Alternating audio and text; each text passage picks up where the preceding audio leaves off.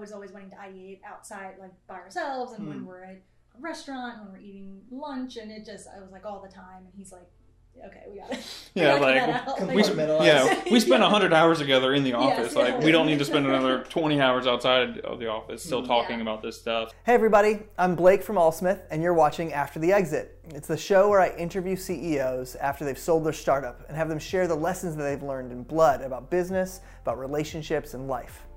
And look, you can learn a couple tips from how they built it, but the real wisdom, the moral of the story, comes at the end, after the exit. So today we have two very special guests, my current co-founders, Chris and Nikki Reidenauer. Now, before they were a married couple, they started in 2012 as co founders of Listener, an ultrasonic proximity platform. Chris as an engineer and CTO, and Nikki as a designer. After working with a ton of major artists and hosting 30,000 plus user activations, they raised Series A with Progress Ventures. Shortly thereafter, they left the company in 2014. That led to Chris founding Casamatic and going through both the Ocean and Brandery accelerators in Cincinnati, and later raising a seed round from Accelerant. After pivoting from B2C to B2B, they decided to shut down the company and return the funds to the investors. Chris then joined me as CTO of Cladwell for two years, while Nikki went through the Uptech Startup Accelerator with her startup FarmBee. Chris later joined Nikki on FarmBee after they had their first child. Now, they are current co founders with me in Boilerplate.legal. This episode is brought to you by Visible.vc. Raise capital, update investors, and engage your team from a single platform. It's also brought to you by Boilerplate.legal. Did you know that the average startup spends $30,000 in their first two years on legal costs? You can save 90% of those costs on venture capital approved legal documents using boilerplate.legal. Thank you for Yeah. doing this. We're really excited to uh, go through these. You've got a long list, so Yeah. we're going to have to cruise through these. I don't Um, talk to you enough. yeah, so no kidding, yeah. Um, no, I'm really pumped to be doing this. Um, and I think the big reason that I like a lot of the lessons that you have and like your perspective is because despite I feel like your title has typically been CTO in most of the startups that you've been in. Yeah. Um, but I feel like you wear the founder hat Yeah. primarily. And I feel like you're primarily an entrepreneur Yeah. with a skill set in the technical area as opposed to primarily a technical person with a skill set. You know, I just feel like that's like Yeah. um, so I feel like as the lessons come through, it's really, really helpful as a co-founder, and I think a good model to CTOs out there to be like, no, you- you're a business person first. Yeah. So, Yeah. Um, so on that, let's just start jumping right into it. All right. Number one was uh, you said four first-time founders and one founder who was CEO of another startup was probably not a great recipe for success. Yes. Expound. um, so yeah, with my first company, uh, listener, uh, we started in 2012 on a bus, uh, which is a bold place to start, um, and really just got the right, just the right people together, had the right skill sets, uh, really hashed it out. Had a lot of like success. Got some early feedback from VCs down in Austin, Texas, at the end of the bus ride, and we are just like, let's just do it. And like, no one ever spent any thought of like, is who's gonna like lead this through? Who's you know like, is he gonna leave his current company to come work with this? You know, it was just he had a lot of enthusiasm, but probably not a lot of like intentional decision around who was founders, who was early employees. You know, a lot of the things that we preach now. It's just like no one ever had those thoughts. We were just all super excited. Um, but obviously, it just created issues down the line as expectations differed as we moved along, and um, you know who did what. I mean, you know, we had two developers, and so who's going to be CTO? Mean, it just always it never had any clear answers, and so we just set ourselves up for failure. It's like you have to be super intentional about who you're founding with. Um, at this point, I would never found a company with someone I haven't known for a couple of years, um, and that's kind of been my motto ever since. Since it's worked out better.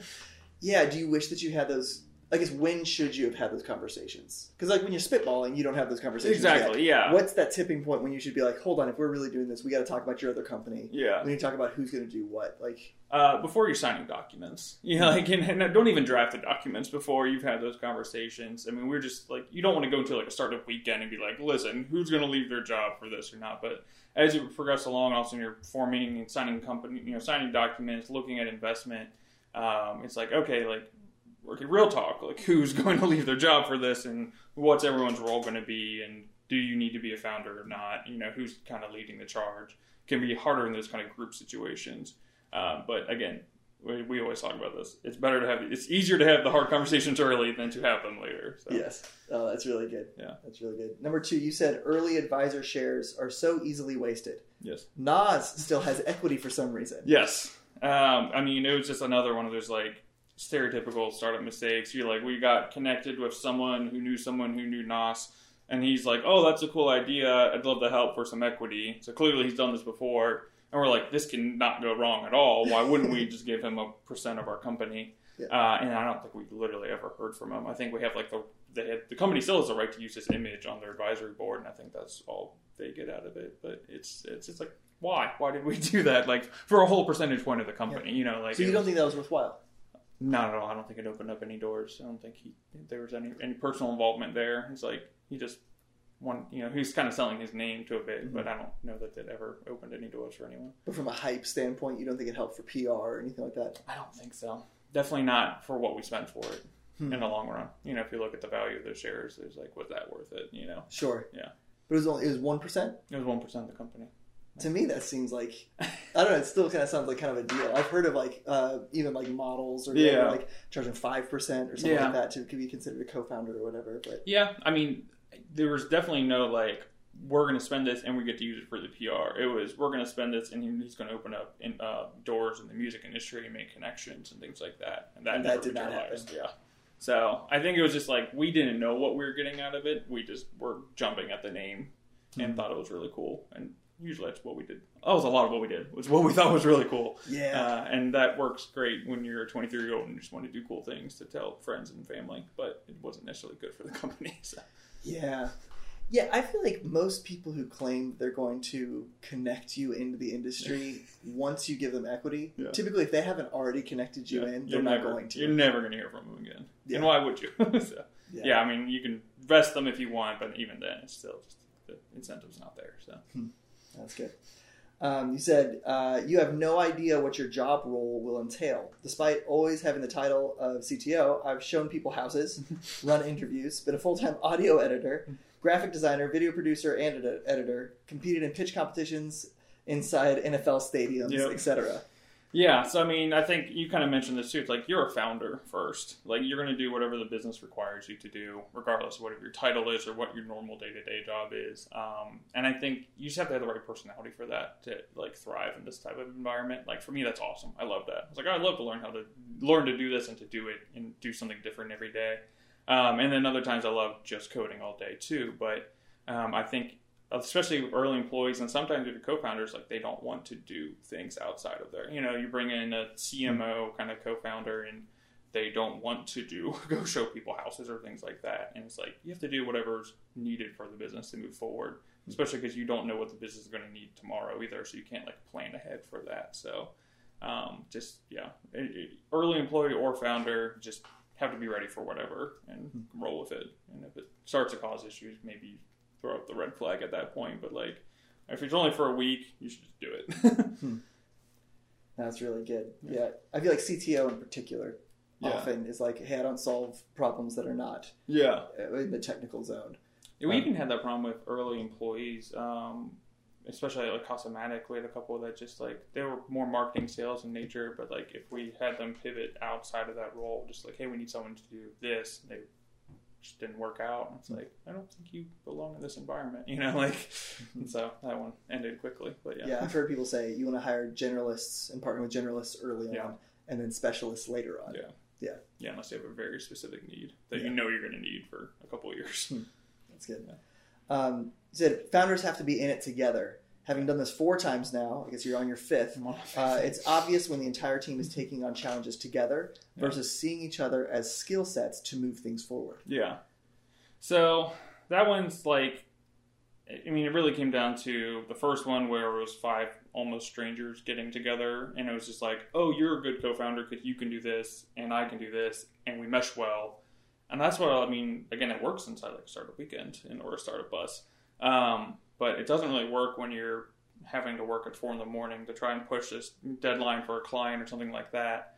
Um, you have to be an actual team. And I think it's really easy to just get lost in the weeds of like, we checked all the boxes, our Venn diagrams have the perfect match, you know, or whatever the latest you know personality quiz is. Like, give me the thumbs up. Like, if you're not actually in it together as a team, you just end up in this space where you just have this resentment of like, well, I'm having to do this because the company needs, you know, especially in tech companies, it's like, oh, the servers are on fire all night. I'm working all night, uh, and having someone just drop by and say, "How's it going?" is like, oh, just such a heartening thing. Of like, oh yeah, you're in this too. You may not have the skill set to help at this exact moment, but you're helping where you can. You're, hey, do you need anything? Can I go bring you pizza? Can I do things like that? It's usually just like it just a mindset shift versus like other people like, well, you were supposed to handle the servers, so like, why didn't that work? Kind of thing. So Yeah, it's that division of labor. yeah, You want to have skills in different areas, Yeah. but responsibility kind of across the board. exactly. Yeah, I think that's a good way to put it. Um, you said no one understands your product or customer better than your leadership team after only 15 minutes. Yeah. No matter how great the meeting was, don't pivot your product on a dime. Well, I've worked with a lot of CEOs. Uh, no offense, um, and uh, you know, you just get in this mindset as, as a founder, and I, I did it too, especially in those early stages when you're like part of an accelerator and you're just meeting with people, a lot of really smart people. And you go in a room and they tell you what they think you should do, and you're like, "That's awesome. We should try that." It's not what that you should take away from that meeting. You know, like no matter how smart that person is, or even what their industry experience is, they're not building your company. They haven't gone through what you've gone through to get to where you are um, and especially coming from like the product side where that's kind of been my focus you have you know a lot of times you have this kind of ceo bomb that kind of like they went and met with someone and they had an idea and they come back like hey guys we're going to try this new thing. Right now drop everything we've been working on and that we decided together as a team because this one smart person i talked to had this idea and we're just going to see how it all falls out. You know and it's just like that never has ever worked out well in the end. Like, I mean, it's just, you know, and it, it just part of early stage startup is kind of that, but also sides like you just be intentional. Like, hey, I heard this amazing thing. Let's all sit down and talk about how it could impact what we're doing. Cool. But like, hey, I had this idea. Can we build this? I told him we'd build this feature by next week. Can we go ahead and launch it? It's like, that's the less fun. So, Yeah. Yeah, I think some of it has to do with the profile of a lot of CEOs. Yeah. Are like in the Strengths Finder, they talk about like often you're an activator. Like I said, my top five is an activator. So it's like walks in the room and claps and says, Yeah. "Let's do this." And like typically that's the person who starts the Yeah. company, Yeah. right? But the problem is that uh, you need to separate strategy and activator Yeah. from each other for a second and Yeah. say, "Okay, let's just talk about it before Yeah. we clap and say yeah, we're going." let's to start a meeting, not start a new feature. Yes. Yeah. yeah, yeah. Uh, I've made a habit. I don't know if you've noticed this, but uh, more recently, I made a habit of like if there's anything that would fundamentally shift the business, Yeah. um, I write it down and say I'll bring it up in a week. Yeah. And that's why we have like a, a once a week meeting Yeah. where we bring up issues. Um, like I started the list of you know changing our company name. Yeah. I started that list two weeks ago, Yeah. but I didn't want to bring it up until I actually knew. Yeah. Like, do I really think this is like you Yeah. know? Because otherwise, it does dis- disorient everybody. Yeah, you just Yeah. need. I mean, at the end of the day, if you're doing something hard, you know, it just takes time to do, and you're never going to be able to accomplish anything hard if right before the time you complete it, someone is already on a new path. You know. Do you think that uh, the habit of Accelerator setting up meetings with founders like again and again and again, like is that actually good? It depends on where the company is, and I think that's what Mhm. accelerators have really learned in the last um, probably like really five or six years is what stage a company is in and whether they're a good fit for an accelerator isn't just like strong founding team, good idea, but also like a little bit of traction so they know what direction to go. So the meetings they have with mentors can help refine and optimize versus like taking a company that's just like flailing and just adding more chaos to that with Hmm. all the mentors. It just doesn't really help. So um, you can kind of see the later and later stage as they kind of move in um, to for these accelerators. You know, they used to be pre-seed; they're kind of like post-seed or post-revenue now. So Yeah, there's a, there's a certain stage where advice is not that helpful. Yeah. like when you're just building, like Yeah. someone's just like leave me alone until Yeah. I'm there. Yeah. Um, you said find a mentor with a different skill set than you. Mhm. Um, having a tech mentor is fine, but you didn't usually have tech problems. You said I have business, marketing, or general interpersonal problems. yes. Um, especially while navigating messy exits, it was invaluable to have a neutral third party. Yeah, and so for me, that that mentor was Dave Knox in those early Mhm. days. Um, so I knew Dave through. Um, I'd reach out because I was leaving P and G, saw he had left P and G, and kind of just said, "Hey, what should I do with my life?" Like I used to be a mechanical engineer, now I'm a developer, but I've always had uh, interest in business. Uh, and he said, "Well, I can hook you up with a Brandery company, or you can come work with me at uh, Rockfish at the time." Hmm. Um, so I worked there, and he was just kind of the, my kind of startup Sherpa, and kind of pushed me into the startup weekend, startup bus, and kind of guided me through a lot of that. But he was always just like a neutral third party um, for especially all those interpersonal things with founders, because obviously he sees a lot of that through with, with the brain and whatnot. But in general, it's just like I never really had tech questions. I never needed like another CTO to like just always go to. It's like I always had startup problems or fundraising problems, or you know, and so it was always really nice to have someone you could just kind of reach out to and you kind of had your back. wasn't wasn't your lawyer, even though they're helpful. wasn't you know wasn't involved in any way, um, and I think that was really helpful for me.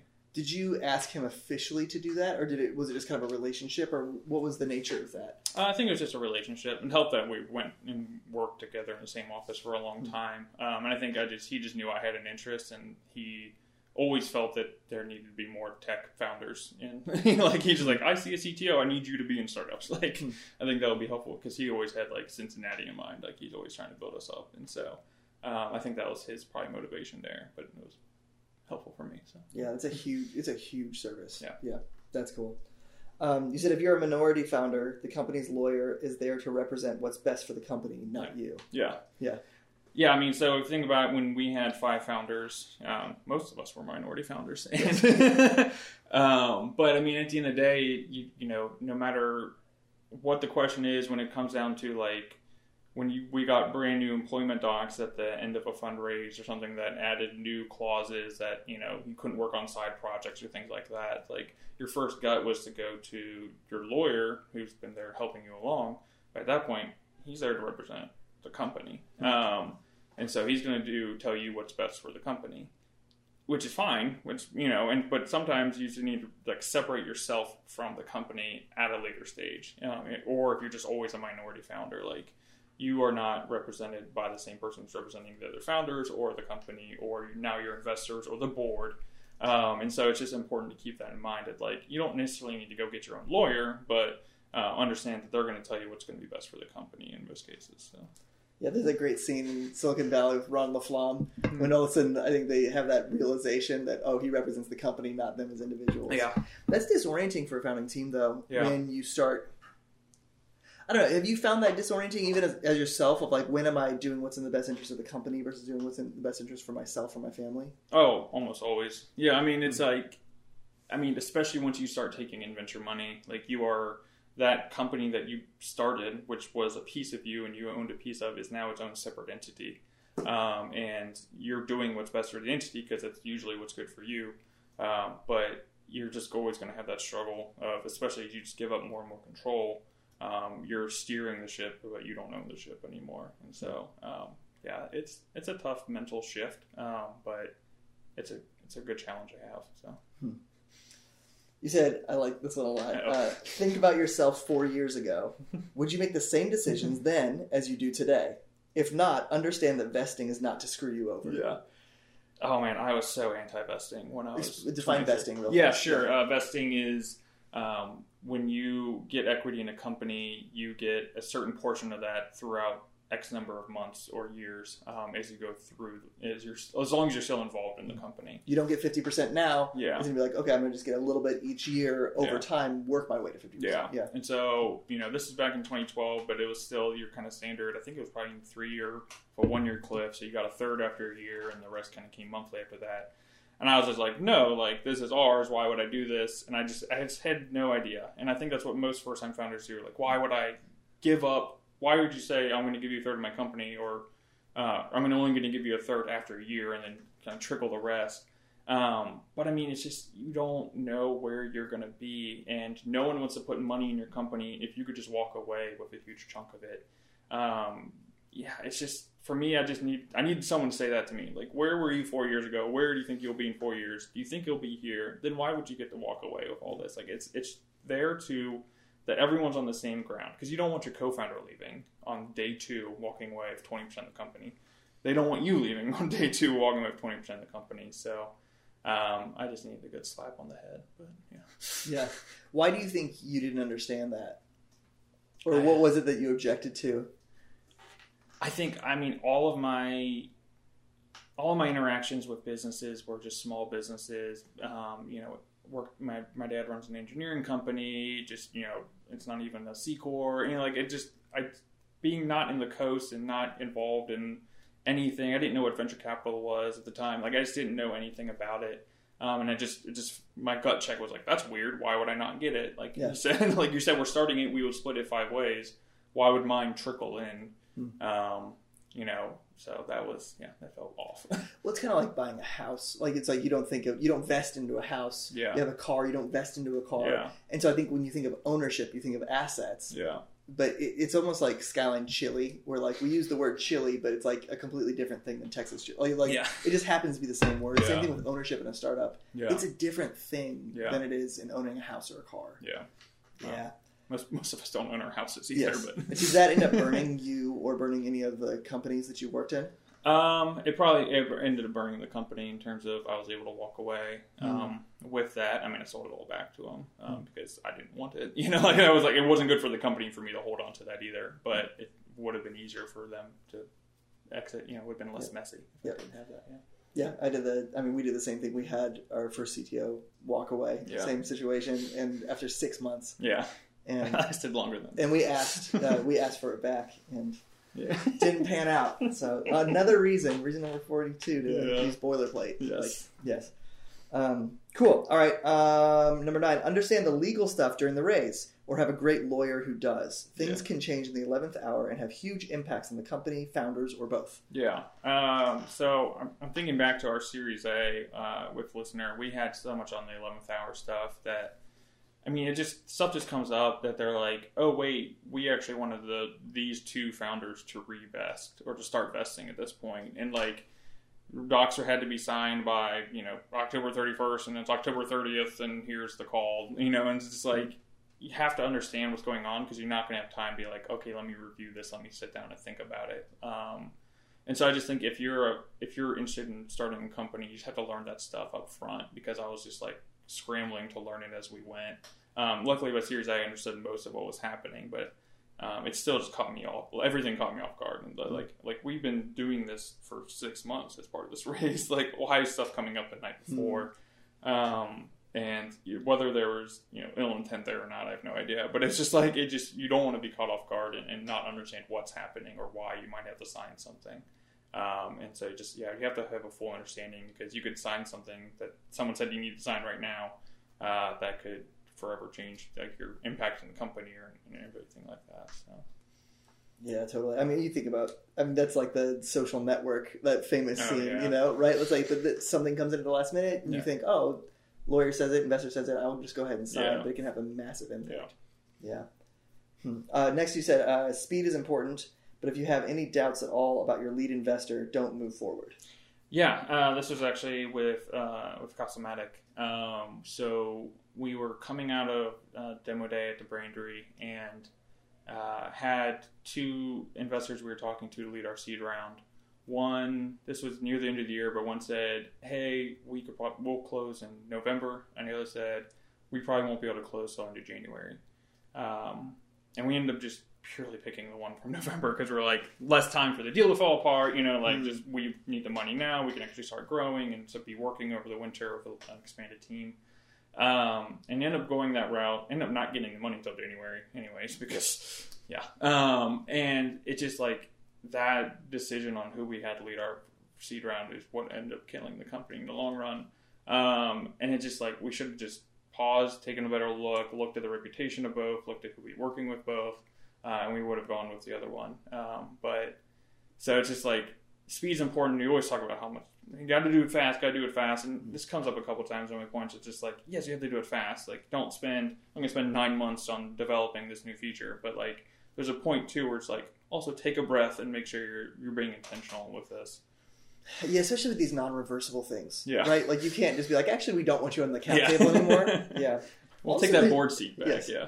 There's an interesting lesson for VCs here, which is Yeah. that if you move quick, you'll get in deals. Yeah. You know, like they. we're just we're just wanting money. Like Yeah. we're just yeah. I think that's that's really I don't know that's powerful. Yeah. Hmm.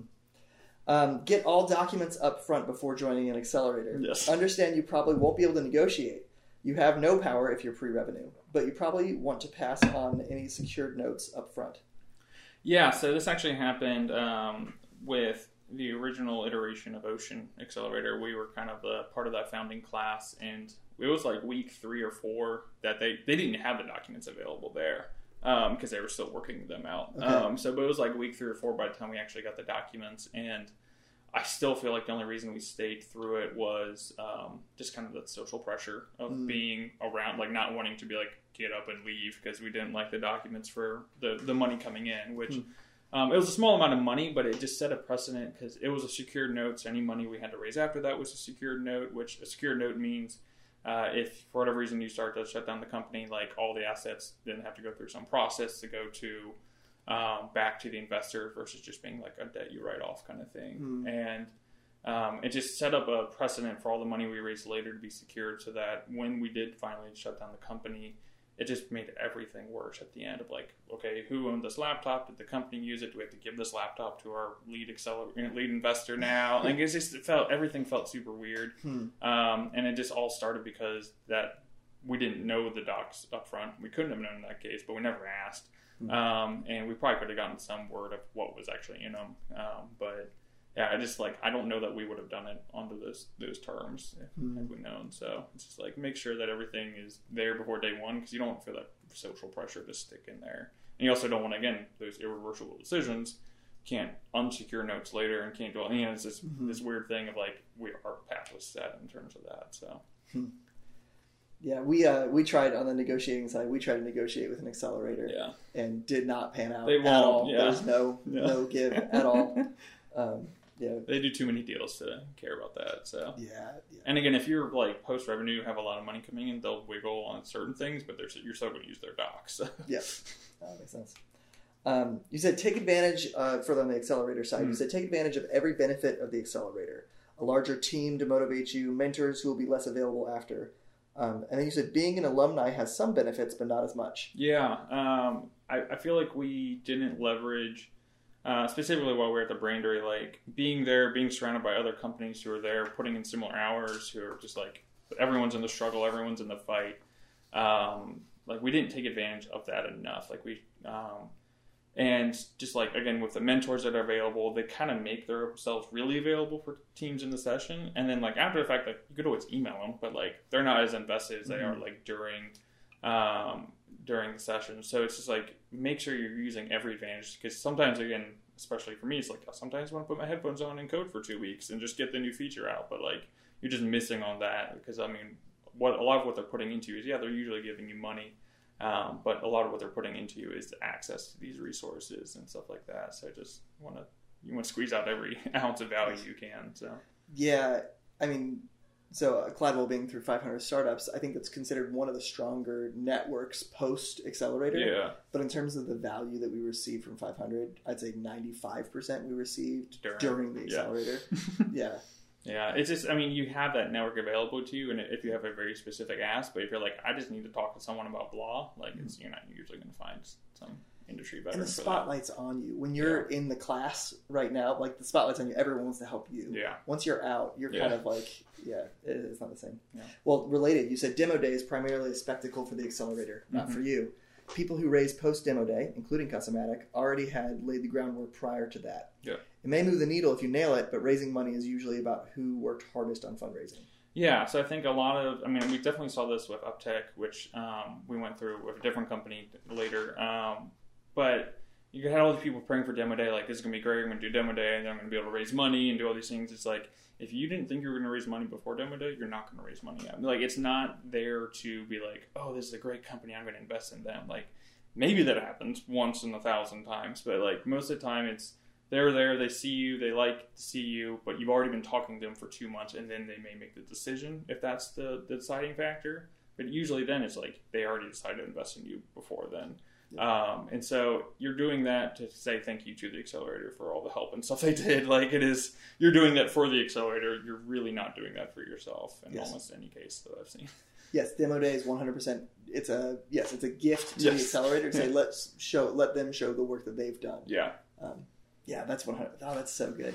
and that's a surprise to so many founders. Though Oh. it was a surprise to yeah. me. Yeah. I was thinking, you know, we'd be getting checks. Checks. sworn with checks Yeah. after, yeah. and it's just not not how that works. No, yeah. Um, next, you said be careful who you surround yourself with. we moved from working inside the accelerator to a shared space at a large tech company. Um, you said, uh, yeah, maybe say a little bit more on that. Yeah. Yeah. Um, so we this is kind of like we didn't leverage being at the Brandery long enough. We had another spot to be like again. Brandery was a little broy, I'll be honest, but like, and we were kind of wedged in there. But again, everyone who had the same mindset. Like, we're there late hours, working on things. Um, had you know was in the same struggle. Um, but we had a chance to go work in this amazing office building downtown. It was a huge tech company, and they had this whole space set aside for startups uh, that were kind of data driven to Mm. kind of be there um, and just kind of work in their building. And there's a couple other startups around, but like while we were there, we just kind of adapted the culture of that tech company, which was you know run by a Fortune 500 company, and it's just like not like we weren't really there nine to five, but we kind of acted like we were people at a nine to five job. Like it really kind of killed any chance of having your own culture um, or just being in a startup culture. It just kind of felt like you were working at the big tech company, but we're working on an interesting project. Um, and I think that just like it just that did not help us in any way, shape, or form. It just kind of killed any sort of culture. And like I don't think we. It's kind of like a frog boiling problem. Like we had no idea until like also we kind of had this thought. We're like, man, we just don't really have a team culture. Um, I think it was really splashed on me when when I was at Cladwell after the fact. I'm like, oh yeah, like this is why I liked working at startups and my own small teams. Like this was just completely absent at the last you know six to eight months at, at Casamatic. It was it was really bizarre, um, and I, I wish we wouldn't have done it. Yeah. in hindsight. The physical space makes a huge difference. Yeah, it really does. Like, Yeah. I mean, you're there a lot. And you should you should want to be there a lot. Um, and yeah, it's, it can make make or break. I think whether you're enjoying working on the work you're doing. So. Yeah. Um, I like number 15, you said months matter, years matter, but probably not weeks and definitely not days. Yeah. Talk about that. Um, yeah, so I mean, we you have this like again, comes down to like speed. Like everything's got to be fast. We got to Mm-hmm. get this done. We got to push this out Friday. It's got to be Friday, not Monday. Why, why does it have to be Friday, Yeah. not Monday? Like I get it. It's like we again, you don't want to push something that's going to take. Oh, it's going to take us six, eight months to build this. Um, but if I can do this in four weeks instead of six weeks or two weeks, it's like, what does it really matter in the long run of the company? Is are you neck and neck with a competitor who's pushing features weeks ahead of you? If not, then probably not. Um, it, you know, it- be careful what you're giving up for that. You know, for uh, for me specifically, it's actually uh, my honeymoon. so we got married uh, during uh, our right before our time at the Brandery, and so our honeymoon was during the Brandery. So we pushed it off at the Brandery. That made sense. It was fine. And then we pushed it off for a big feature, and then we pushed it off for another big feature. And all of a sudden, yada yada yada. It's 18 months on the line. We've not taken a honeymoon. Wow. Um, and it's just like, and by that time, I was just mad. It was like none of like, oh, we stay, we kick, push off our honeymoon to do this, which ended up having zero impact on the company or our survivability or anything like that. Um, so by the time we went, um, I was mad about it. The my team still didn't think it was a good time for me to be gone for a few weeks, and so they were mad about it. But like in reality, it didn't really matter, you know. But it's just Yeah. like we just it ended up being kind of a negative drain on the honeymoon that I was like feeling like I was gone, missing something because it wasn't a good time. Um, but like, and what did those weeks matter in the long run? Absolutely nothing. So, um, and I think it kind of even happened with um, with baby stuff too. When we were at Cladwell, it's like we were like in the middle of this build, and we were like kind of a few weeks behind, and the babies are coming out, and so then it's like, oh god, like there's just constant pressure to like get it done. But like, what is another two weeks? Like, would it have mattered in the long run? Like, probably not. So, um, it's just a, a reminder of like, as someone who's been in the weeds for almost like nine years, it's like the months matter for sure, and the years definitely matter. But like the weeks, it depends on how many, but probably not. And the days definitely not. Like if you get something done Monday instead of Friday, like that's just because you're doing you're building something new. You don't know how long it's going to take. No one's actually ever done this before, um, and so you're going to get it wrong a lot. So I've seen recently, I worked with a team, and I've seen the CEO use deadlines yeah, to get everyone to kind of together push. yeah, And I can't deny it that it does seem to work. yeah. I guess how do you balance those things?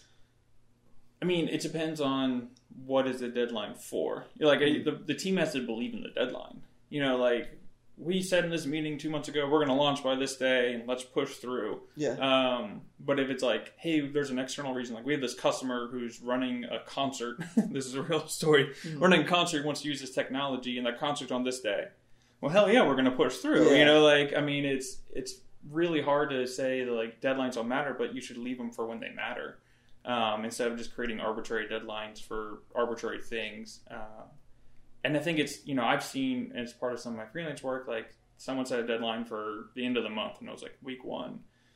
You know, no one ever asked like how long it was going to take. Hmm. Like I just love to see this launch by the end of the month. Like it was a two and a half month project even Hmm. for two developers, but like all of a sudden now we're missing deadlines every week as justification for why we missed that deadline, and it's Hmm. like that's just not how this works. So you know there's got to be a time and place for them and a reason for them, um, other than just like trying to get more work. You Hmm. know, because you don't really want to see your team as like someone you're trying to squeeze productivity out of. See, I think that the underlying problem is not trusting Yeah. the work ethic of the people that you're on the team with. Yeah.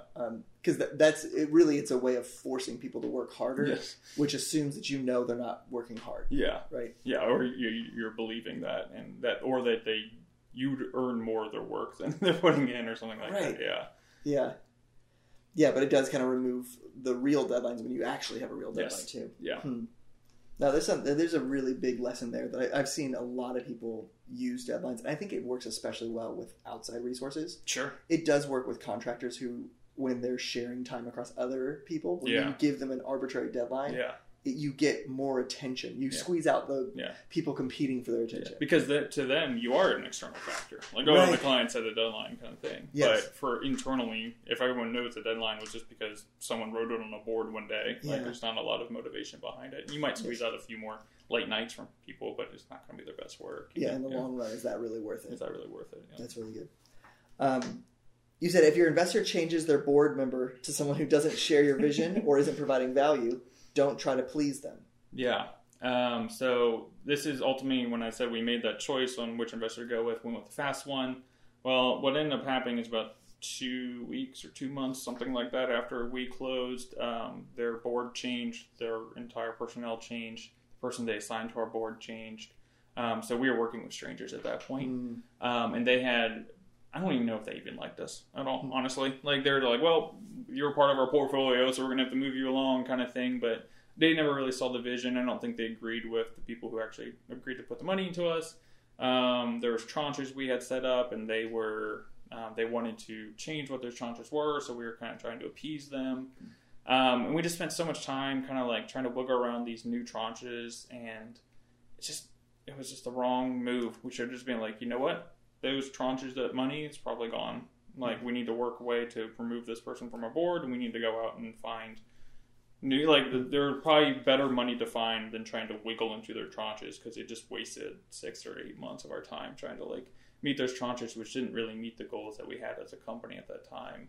Um, and so yeah, just like we were trying to please the person who again they're on our board. Like don't get me wrong, like you can't just don't want to ignore them. But like once it was clear that we didn't share a vision for the company with them, uh, we should have been trying to reduce that relationship and let go of that relationship if there's no more money coming. So Yeah, if they're dangling money to take you in a direction different than your vision, yeah, find different money. exactly. Yeah, That's really good.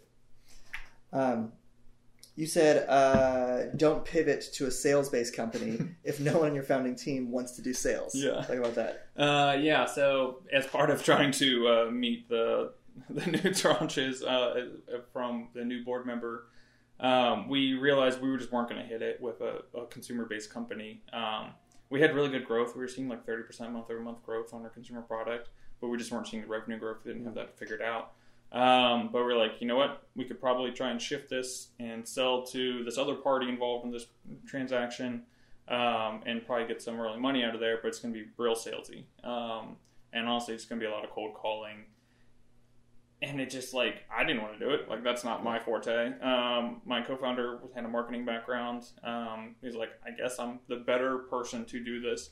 Um, but they didn't want to do it either, and it just like was a slow drain on their life. it seemed like they just like I feel like he grayed in those like six months of doing cold calls, you know, and it's just it was never going to work because he didn't have the passion behind that work. We were never going to be able to hire that out to bring on just like a head of sales when we didn't know what we were selling or how we were selling it yet. You don't entrust that to a third party, um, and so it was just like it was a bad call. You know, we originally were in looking at a different business with this company that required building hardware and we decided I don't know how to build hardware. You don't know how to sell hardware. Why are we looking at trying to build hardware? So we pivoted, and we should have done that same analysis again. Like, we don't, you don't want to sell. Why are we pivoting to this business? Like, we have to build a business that works for us as a team, um, or go out and find a sales co-founder, like bring on that person, but not just trying to like uh, wiggle into this kind of business. Yes. Yeah, it, you can have the best strategy on earth, but if you don't have the team Yeah. whose gifts, and maybe not even gifts, like passions Yeah. line up with that strategy, it's doomed to fail. Yeah, I mean, especially sales. Like, if you just if you're trying to force yourself into sales, there's just Yeah. something that's just soul sucking about it. But it's like if you like it, you love it. But yeah, Yeah, that's really good. Um, relatedly, you said avoid selling to sole incorporators. Hmm. yeah. So we we actually made this mistake twice now. Yeah? Um, so you know, as Casamatic, at one point we're trying to sell to real estate agents. Um, and with um, Farm B, we've been looking at selling to farmers, small farmers specifically. Um, and you kind of are sole incorporators, kind of small, like really small businesses, usually, you know, end of one. Um, they they want to be treated like a business. They have the demands of a business. They don't want to pay more than a consumer. And so you're in this weird spot where you're having to do having to do sales, having to do um, really you know onboarding and customer support, but you're maybe getting 10 dollars a month out of them before they just start like balking at the cost. And so it's like it's just a very specific like you can't especially in the early days it's just not a good place to start. You can eventually exist for them and they can kind of be like a funnel and you know a funnel that could come through but um, if that is your target market out of the gate like it's just not usually a great place to be. Yeah, what, do you think there's a dollar amount in terms of customer value you need to have in order to have a sales funnel instead of a marketing funnel?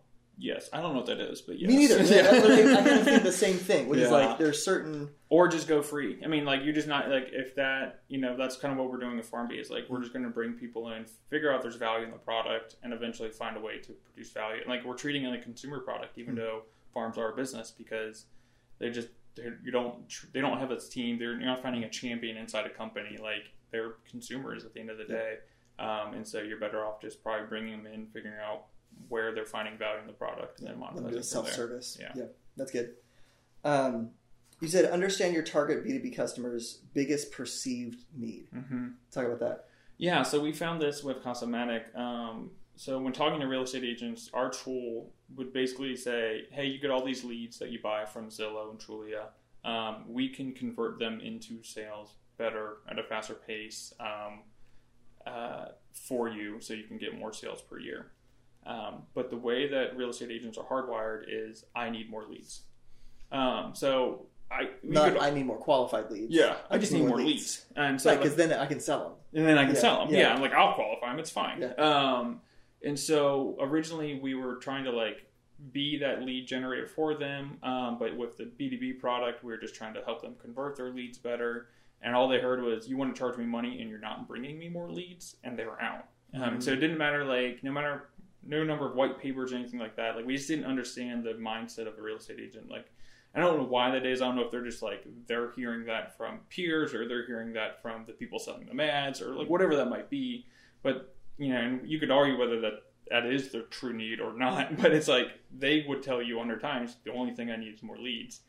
And then we said, okay, but we're not selling you leads. They were out, and so we like we could have done that equation up front and be like, this Mhm. probably won't work out. Um, and so it's like even if you could try and convince them that the leads they have are now worth more, that's just not the way they were wired to think, and they would have told us that if we would have asked more questions before we got into building it and then Like, trying to sell I it. know what your biggest Yes. problem should be. Yeah, and And we're you like, might have been right. That's the crazy thing. it doesn't matter. Doesn't yeah, Yes. yeah, Um, next, you said don't linger. When something isn't working, move on. yeah. Um, I think you see this a lot, um, especially in the Midwest. Of, and I think it's kind of VC driven, Midwest VC driven. That like they just want to put more money in, try one more thing, do all these things. And I get it from their Yep. perspective. That is probably best for them. But for you as a founder, you know when your passion's gone. You know when there's nothing there, um, and it's it's time to let it go. Um, and so, if you have money left in the bank, don't just sit around paying people until it runs out. Like return the money. Like people will appreciate that, and and move on to the next thing. And may if it's in the same space, maybe there's a pivot there. But a lot of times, you usually know when it's time to be like, no, this isn't the space for me. This isn't the team to do what I think I might want to do next, or I have no idea. I need to go sit in a dark room for three months before I can have creative thoughts again. Um, and so it's just like, don't linger. You know, so, there's all these stories about, oh, I persisted through for two years of darkness and then I came through. But most people just persist through darkness and then they just still go down anyways. Mm-hmm. So it's I I'm of the belief that it's just if it's not working, find a way to either move into a space that could work or return the money, let people reallocate and hmm. try again. Yeah, what was that decision like for you? Because I mean, you could have done another pivot. You had enough cash in the bank, right? So that you, Yeah, we were. I mean, we were kind of getting down close, but we, we basically did the equation of any pivots we did. If we pivot back to B2C, we didn't have enough time to ramp up to any hmm. sort of revenue.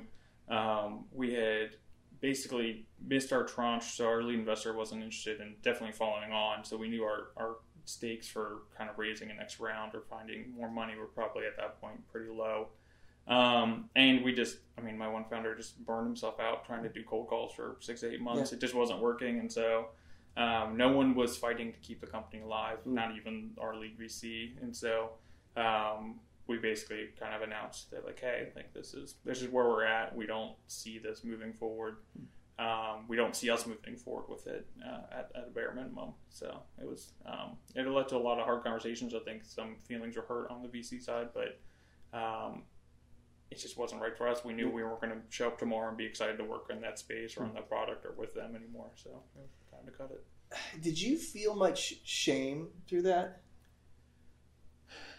I actually felt more shame leaving my first company, which is actually still alive to this day. Yeah. And so it's like, I, Yeah. you know, like killing that entity, no one really, I don't know, no, we didn't have a good relationship with our VC, so no one was really, like, I didn't worry But about even like in the community or something like that, Yeah. I didn't perceive in Yeah. talking with you about it, Yeah. which I think I reached out pretty shortly after. Um, I was like, Like oh, I heard vulture, something. Like, yeah. it's- but you never seemed to feel like it seemed like Yeah. at least the way you spoke, it seemed like you're just like, hey, we had some theories, we Yeah. tested those theories, Yeah. they didn't pan out, and we said we made an adult decision, said this isn't worth pursuing further. yeah, no. But it I'm- didn't seem like you were you internalized it. No, and I think I learned after my first company not to make my identity tied to the company, Hmm. um, which is really only something you can learn as a second time founder. It's like, hey, I, like my identity is an entrepreneur, and I try things. And if they work, great, and if they don't work, great. Or if they're not, if I'm not on the right team, I'm going to bow out. Like I'm not going to just stick around and suffer just because I started this thing on a bus two years ago, or I'm not going to sit around and, and hate this thing because just because I happened to start it. Like it's either working for people or it's not. I don't want to waste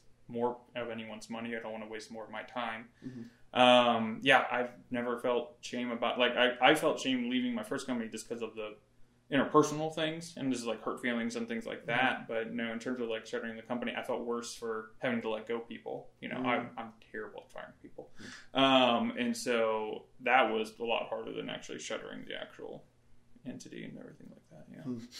Yeah, I I wish people had more of that perspective, and like I I try to position it in my head um, as if you're in R and D at P and G, Yeah. You don't say like, oh, this test failed, therefore I'm a failure. Yeah. It's like, no, did I did I conduct a clean research environment? Yeah. Did I do good tests? And Yeah. you just gotta trust that. Like if you do that, Yeah. eventually you'll have a discovery. Yeah. And that's kind of what started. We're professional. We're the outsourced R and D department of the Yeah. economy.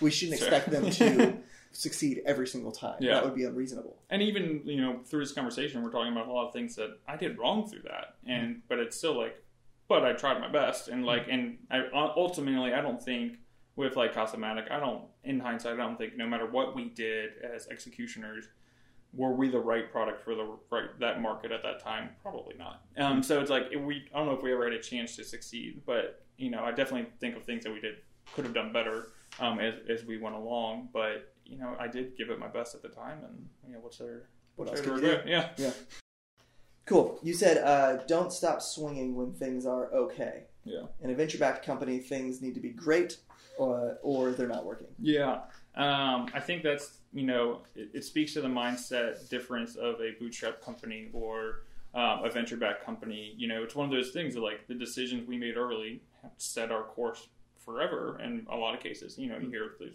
strange cases of someone buying back equity from VCs, but most of the time it's we took on money because they want to see a 10x return of where we are now.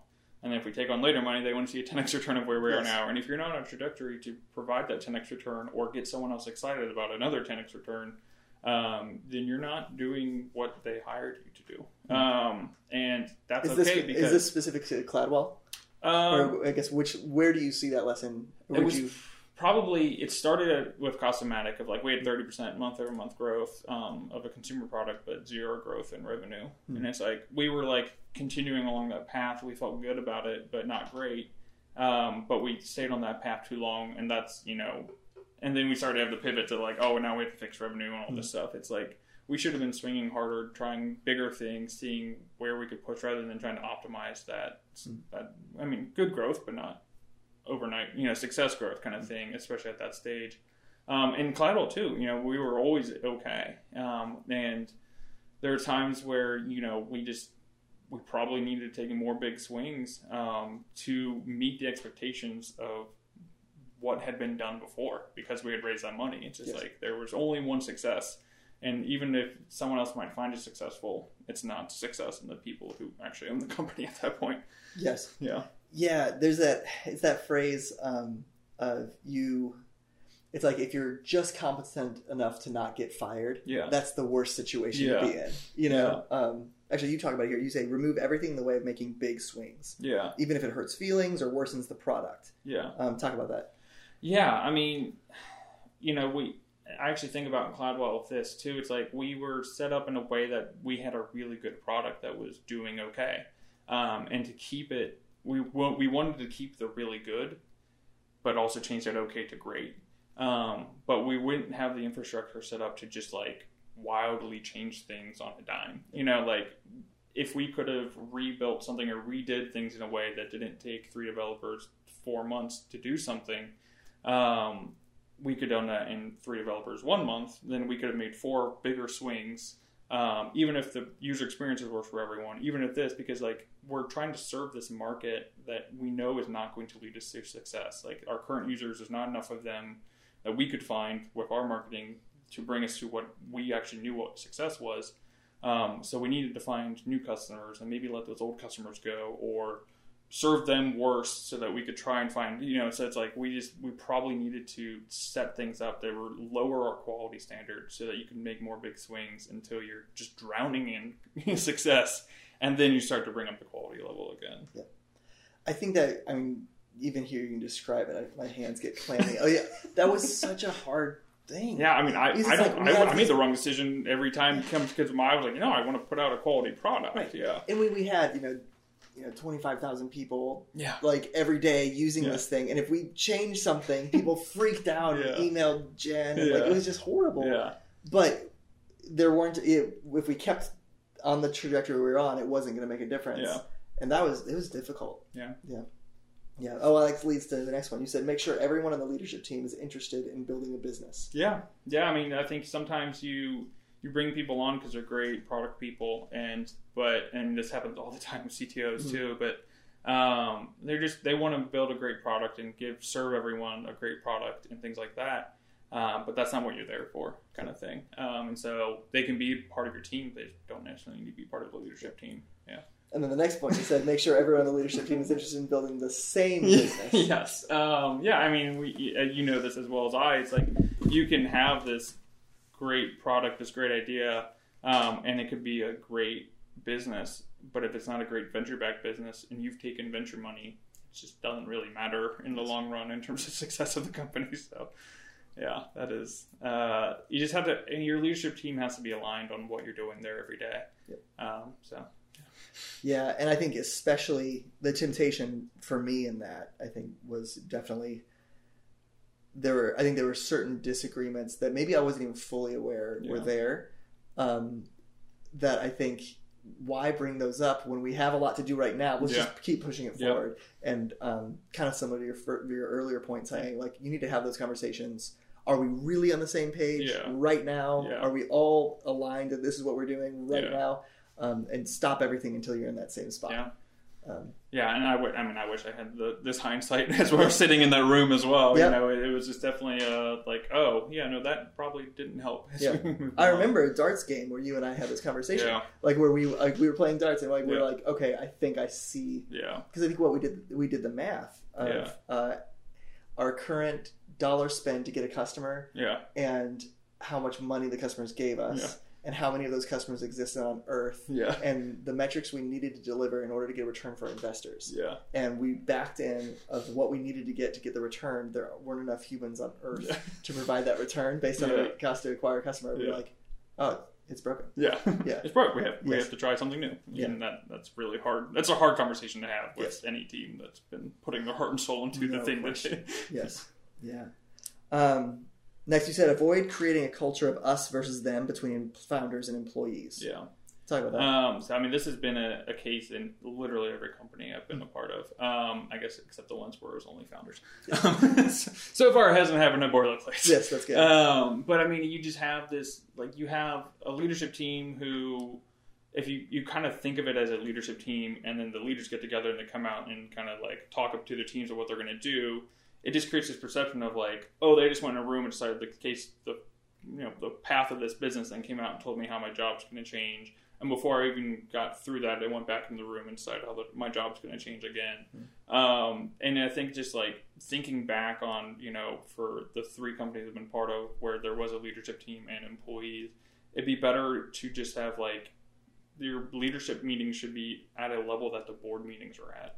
And then the day to day stuff should be between the teams. And, you know, it's like, I think that you can have a top level strategy, a top level plan, but then everything else, everyone needs to be involved in some way or at least be present. And that's something we actually did, like, we got a lot better at with Cladwell. But I mm-hmm. think there was, you know, times where there was this perception from everyone else that we'd go in a room, come out, and they're like, "How did we even end up here? No one was brought along." Mhm. Um, but we are like, "Well, we got to go." You know, days matter. You know, like, and Yeah. so we had to, you know, really push through. So. Um, I think it's just a, a management style for these small teams where people are there not just because they want to work for a startup, but because they believe in the business, believe in the product, Mhm. um, and so they want to be a part of those decisions. So, Yeah, I, I I remember feeling frustrated by that. Of it felt more perceived than actual. oh, for what's 100 percent perceived from, Mhm. and like because I, there's even times where I was not even included in what people considered the leadership team, Yeah. you know, and so it's like. And it was. It wasn't really. There weren't. There's nothing people were missing out on, but it was just. You know, it was the perception of Yes. that, and so because they weren't involved, they weren't brought along, Mhm. um, and so. But it, it was something we did better at the end. So. Um, you said talk to as many other founders as you can find the time for. Yeah. Talk about that. Yeah, I mean, being a founder is really lonely. Um, you know, there was times where I'd be part of a, a company that had, you know, I think we were at 15 or 16 people at Listener, and you could be in the office with two other people at two in the morning, but like you just feel so alone because like they're in the weeds with you themselves, but no, they're not happy. And then you go and you talk to your kind of your kind of personal support group, friends and family.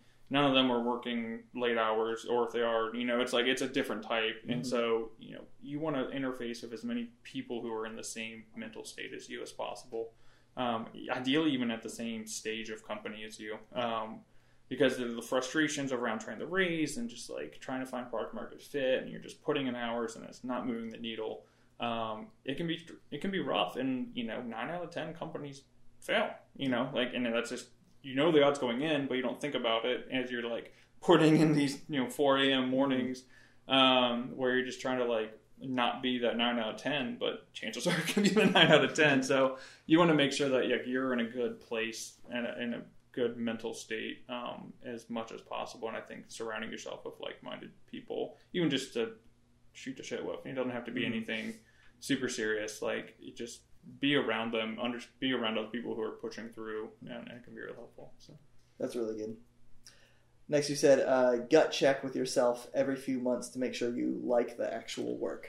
Yeah, um, I think this actually, you know, happened with a couple of my co-founders. Um, you know, they, you know, one being, you know, with sales at Casamatic. Mhm. Um, but if you don't, if you're not liking the day-to-day work, like you have to be, you know, this is again, nine out of ten aren't going to succeed, so you have to like the journey. Mhm. Um, and if you're not liking the journey, like change something about it. Um, you don't necessarily have to leave or whatever, but like bring it up with your co-founders, do what you need to do because it's you know you have a lot of work ahead of you. Um, it's you know the journey. If you start to find success, it's five to seven years um, before you actually find that success in any meaningful way.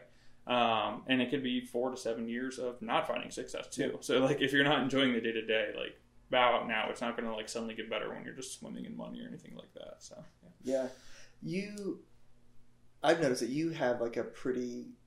You're very aware of time and Yeah. like life being short, yeah, and some of that has to do with even your personal experience. Yeah. I feel like I remember having that talk when you left Cladwell, yeah, and you, I mean, very clearly, you just said like, "Hey, I I know the days are numbered, yeah, and it's important that I'm not going to go a day yeah, uh, hating the work that I'm doing or not or not doing what I want to be doing. Yeah. That's probably a better way to put it. Because you Yeah. went through a lot of stuff that you didn't enjoy, yeah. but you didn't have any cognitive dissonance with the, with what you were doing.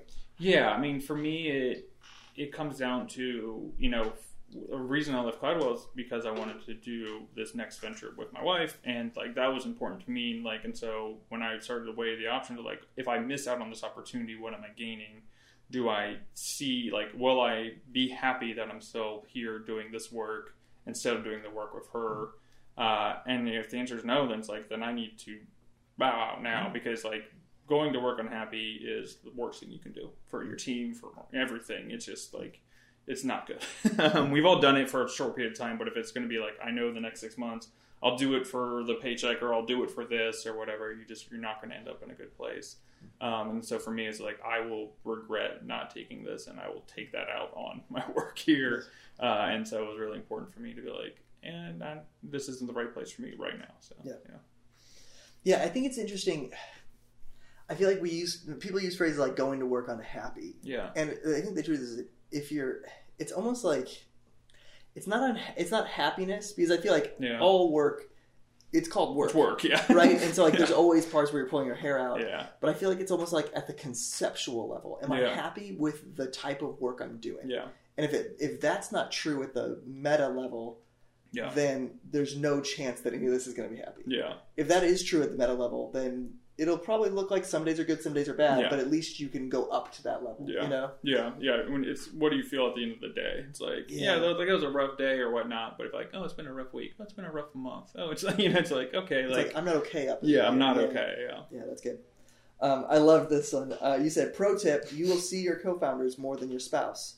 So just make one of them your spouse. Yes, I think everyone should But do just this. one. Yeah, one Just ideally one, yes. in the state of Ohio, just one. Yes, yeah. Um, yeah, so we actually, uh, me and my wife, we actually met um, at a startup weekend. Uh, we're working on the same project on the startup bus. We're co-founders of Listener together, uh, and got married actually after we both left. Um, but yeah, that we walked away with a marriage instead of equity. You know, it's great.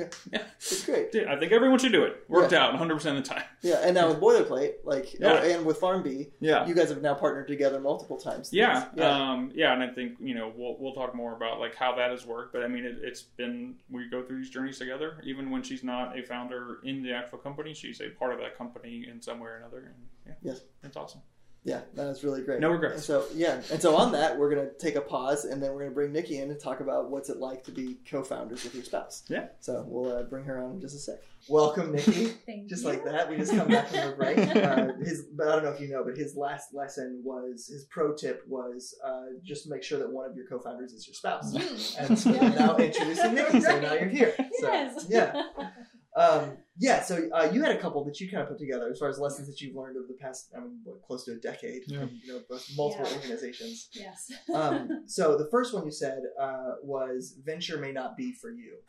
yeah. Um, I guess I just that that took me a while to learn. You know, like our first company that we did was venture, and it was really exciting and fun. Like I really liked that lifestyle at the time.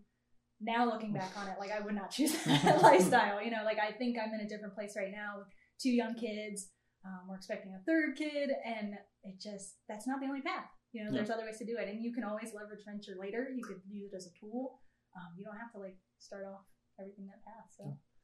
Yeah, so it may not even be for you. It, venture may be more appropriate for certain seasons. you're Yes. saying. Yeah. yeah. What do you think uh, would be a sign that venture is for you, Um, or or is for a founder? Yeah. You know, Yeah. like oh, they definitely should do that. That's a really good question. I mean, I think it's like maybe you're just all in. Like it's Yeah. all. I mean, not to say that you know if you're not doing venture, you're not all in on your business, but I think there's more of a balance. Like you're kind of seeking more of that lifestyle and more balance than like um, just kind of. I mean, you know, ventures for growth, like ventures for Yeah. getting it. You're like going as fast as you can, and sometimes that excludes other things in your life. So. Yeah, yeah. I like Uh, was it Paul Graham says that, like the definition of a startup is uh, an entity that growth is the number one priority. yeah, Yeah. Um, and I feel like that priority doesn't just apply to the startup; it actually applies to your entire life. Yeah. Yes. Which is like when presented with any options, I'm going to choose growth over absolutely. family over all these other things. That often seems to be the Yeah. at least the expectation. I don't think that has to be the reality. but it's at Yeah. the expectation. For Yeah. venture. Absolutely. Um, you also said almost everything is a distraction until you have feedback. Talk about that. Yeah, I mean, I just think, you know, we've had a couple times where we've just been spinning in what do we think people would do? What do we think customers would want? Um, how, who should we meet with? Should we go to this networking event? And uh, I just really kind of liked how we did it with Boilerplate. It was like we had an idea, we made a product, we sold it, and that was it. Like there were not, there wasn't Yeah. much, you know, deterrence from that path.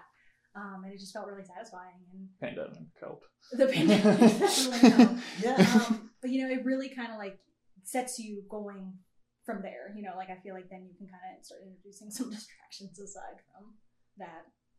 Yeah, it's almost like don't even waste time on theory. Just hurry up and launch, and then now you're in the real Don't like gather Yeah. all the books and listen to all the podcasts. You know, like I I'm into that also, but it's not like I'm not waiting to make decisions based on Yeah. any of that. So That's really good. That's really good.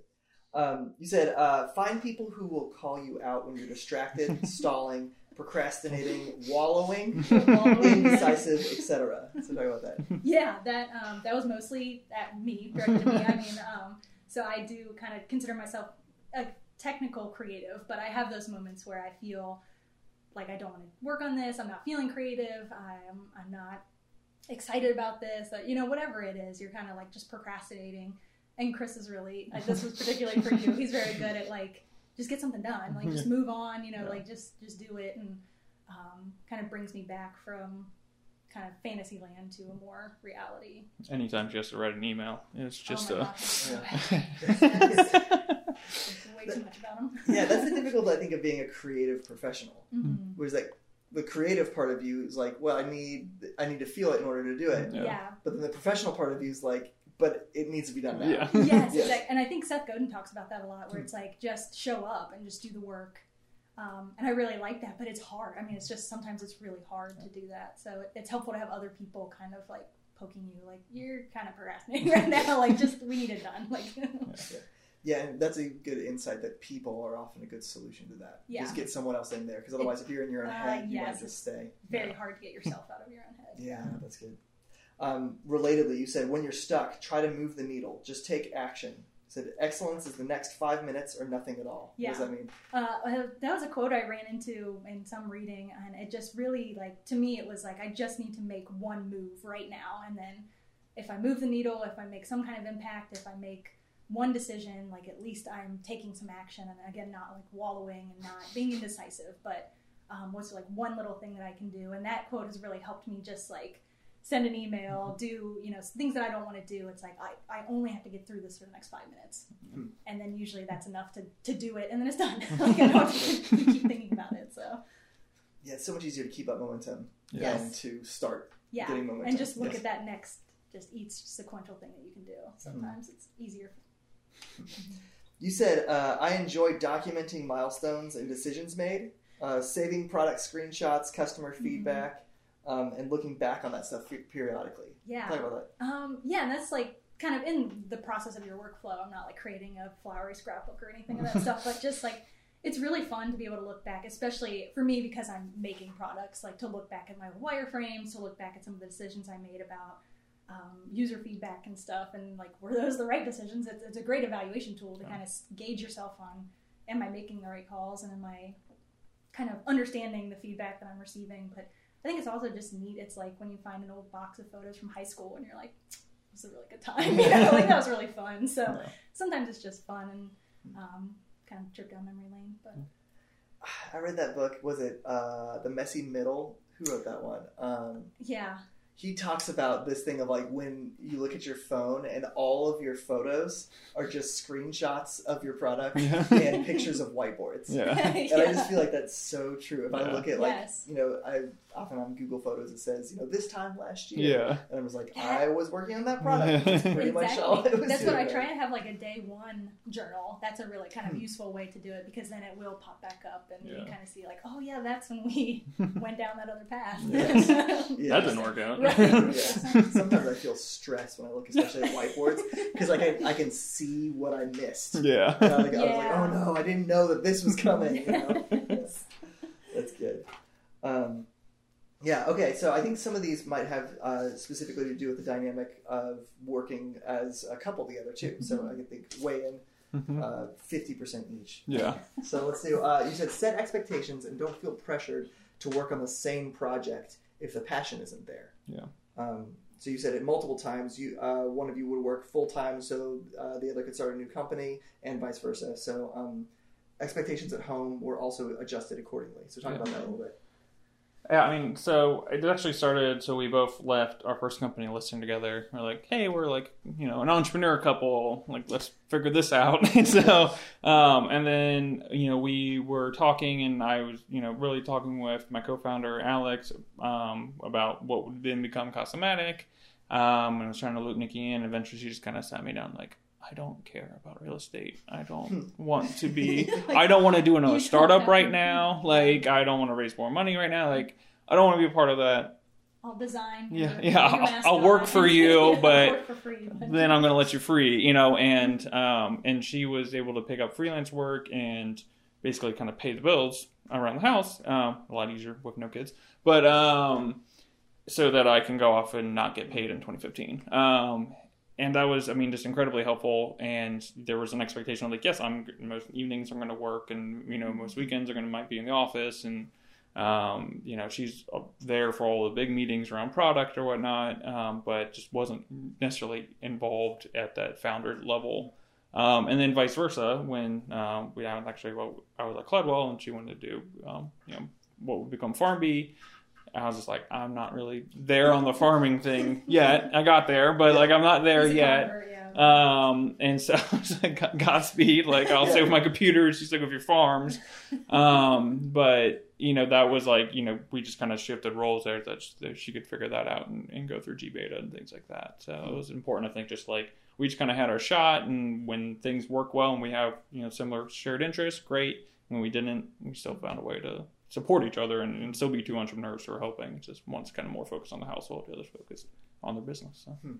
Did you ever feel apprehension in expressing like, "Hey, I'm just not really into this idea," or Um, I mean, probably a little bit more hmm. because I do get excited by like building business. I mean, that's like what I love to do, especially hmm. making the products and ideating and the strategy kind of phase of that. So it was more like missing out on just a thing I enjoy or like doing. And obviously, I love working with Chris um, because that's all we do Yeah. now. So, but um, as far as like, I think you were pretty clear like how I felt about the actual, you know, like day to day and idea Yeah. and stuff. So no, I, I mean, it could have been though, because like you know, it could have been a seven-year thing. You know, like uh, Yes. you're you're setting Yes. someone else on like go do this thing. It's Yeah. kind of a, it's not like go try it for six months. It's like no, like go do this thing. It's Yeah. very different. so. yeah, it worked out well for us, but it, I could definitely see in other situations where, yeah, it could be different. yeah.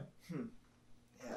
You said uh, when working together, don't bring work Hmm. home, even if you work from home. Um, so you said create barriers and stick to them for the most part. So talk about that. You want to take this? No, one? I mean the only thing, like this is absolutely Chris's influence because like when we were at our first startup, I mean I would just come, I would just rant and I would be like not anything bad, but it just like I was always wanting to ideate outside like by ourselves and when Hmm. we're at a restaurant when we're eating lunch and it just I was like all the time and he's like, okay, we got it.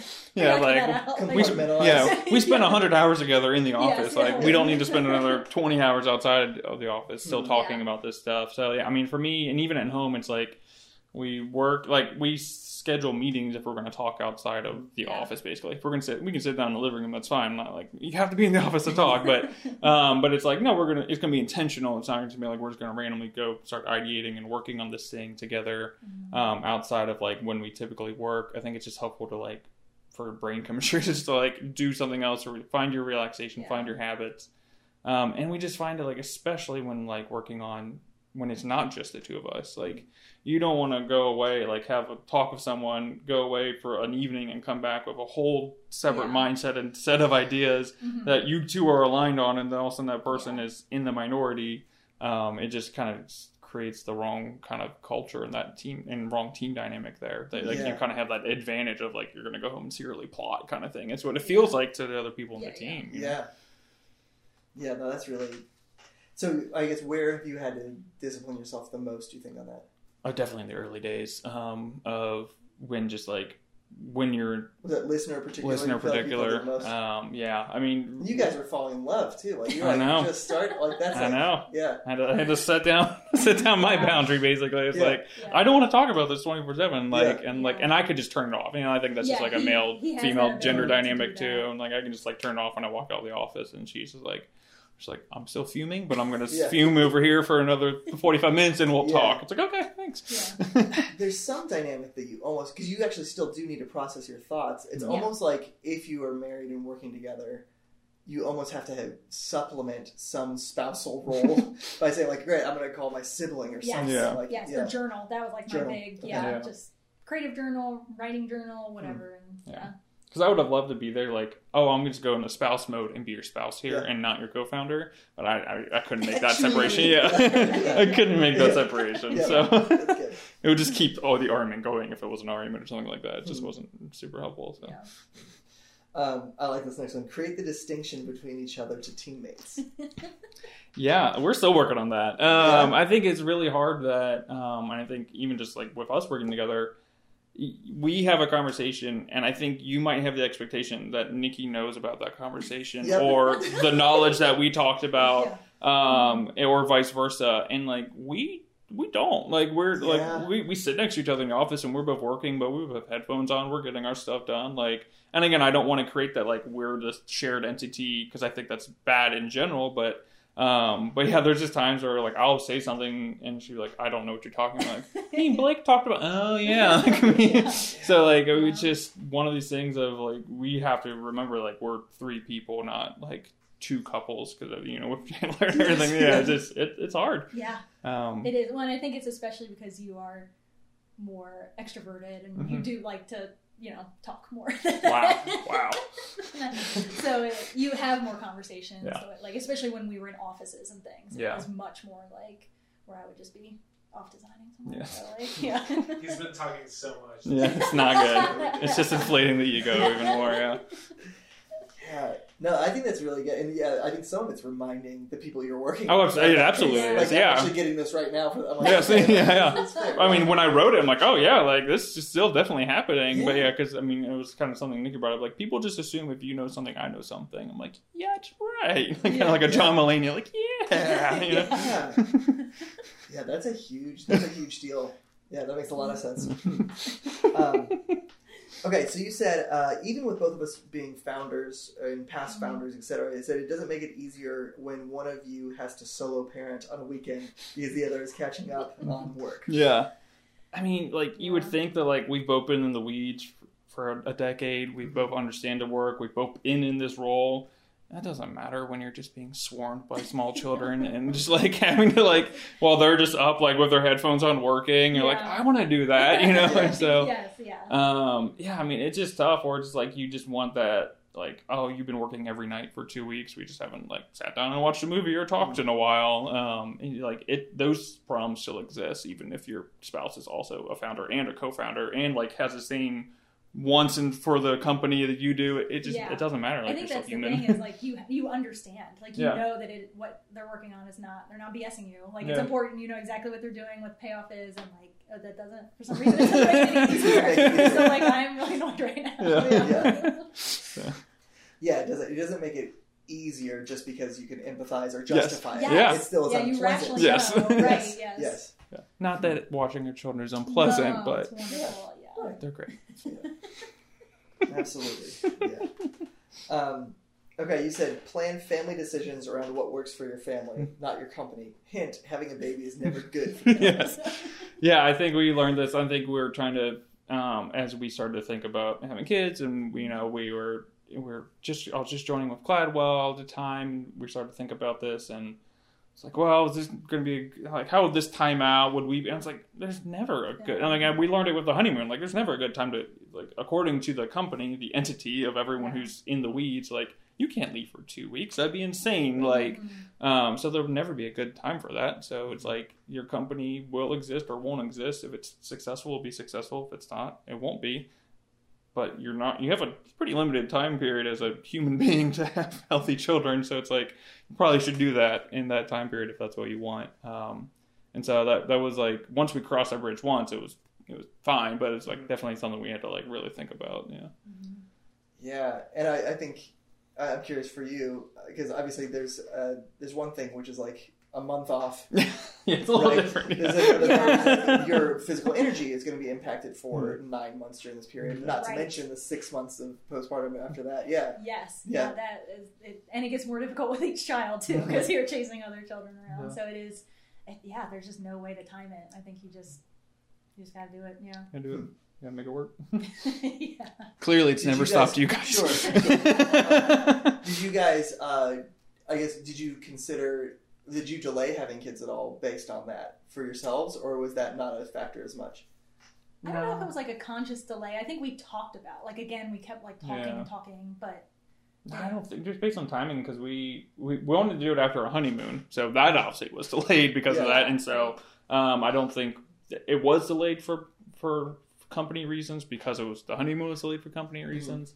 Um, but you know, I think at the end it was like I think at that point we realized like there's never a good time for anyone, but um, I think it's just it's something that comes up with a lot of people like oh I can't start a company right now we want to have small kids or I have small kids and it's like you, you the company will work if you put the work into it. You know, like you find a way to make the company work regardless of, of that. but I Um, think that's especially a difficult choice with the first. Like you just have no idea what to expect, and like yeah, you do get first together. company or first baby. First baby, yeah. Yes. You Both, yeah. together, Because I remember thinking that, like, I'm never gonna have time to do anything. Like, how will I ever be able to work? Yeah, I mean, Yeah. you just like catastrophize in a, a good way, you know, like right. Yeah. But like, um, but you get to the other side and it's Yeah. fine. Like it work, you just it works out. It Yeah. really, really does. So Yeah, life kind of has a way of expanding to contain. Yeah, Yeah. And, it's a, Yeah. and it's. I mean, I think for both of us, we can very clearly say it's a, been a net positive Yes. Oh, yeah. in your life, Yeah. you know, as a person, and it even. Um, but yeah, I think on the other side of the wall of it, before you have children, it, you do think, was- how could I possibly make that work? Yes, Yeah. absolutely. Well, I love that. That's our last one because I feel like that's a great passion point for me because I feel like uh, I've had multiple entrepreneurs reach out. I think because like whatever content we have, there's always like children running in the background. yes. And so people think like, oh, he has kids and does startups. Yeah. How does that work? So it's nice Yeah. to, that I'm not the only crazy one. Yeah. Um, Yeah. And to everyone out there, have kids. Yes. Do it. Marry a co-founder. Marry Have your babies co-founder. with them. Have kids. Yes. That would- Wow, this is. Uh, I can't wait to have um, the conversation about enrolling our kids into startups. Yes. In a couple years. Like, that's going to be a fun conversation. So, yeah. Well, uh, Chris, Nikki, this is great. Yeah. We powered through it. We did it. 39 lessons Wow. in a decade. I can't wait to get the next lessons. We're making our current lessons right now Yep. with boilerplate, and so I'm very curious, like what we're going to learn in the next couple years here. So, Maybe in the next couple of days. Yeah. yeah. Please don't matter. yeah, oh, that's fair. That's fair. Cool. All right. Thank you guys. Thank you. Great. Yep. Hey, I hope you liked that video. If so, maybe watch another right here. Why not? Also, uh, make sure to hit subscribe down below. Thanks for watching.